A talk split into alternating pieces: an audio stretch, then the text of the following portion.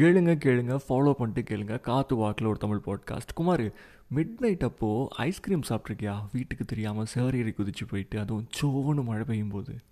நான் சொல்கிறப்போ ஏதோ படத்தில் வர சீன் மாதிரி இருக்குல்ல? நம்ம வாழ்க்கையில் எங்கே குமார் நடக்கும் அப்படின்னு நினைக்கிறியா? இல்லை குமார் இந்த மாதிரி கிரேசி ஸ்டஃப்லாம் சாகிறதுக்கு முன்னாடி ஒர்க்காக வச்சு செஞ்சிடணும். புரியுதா?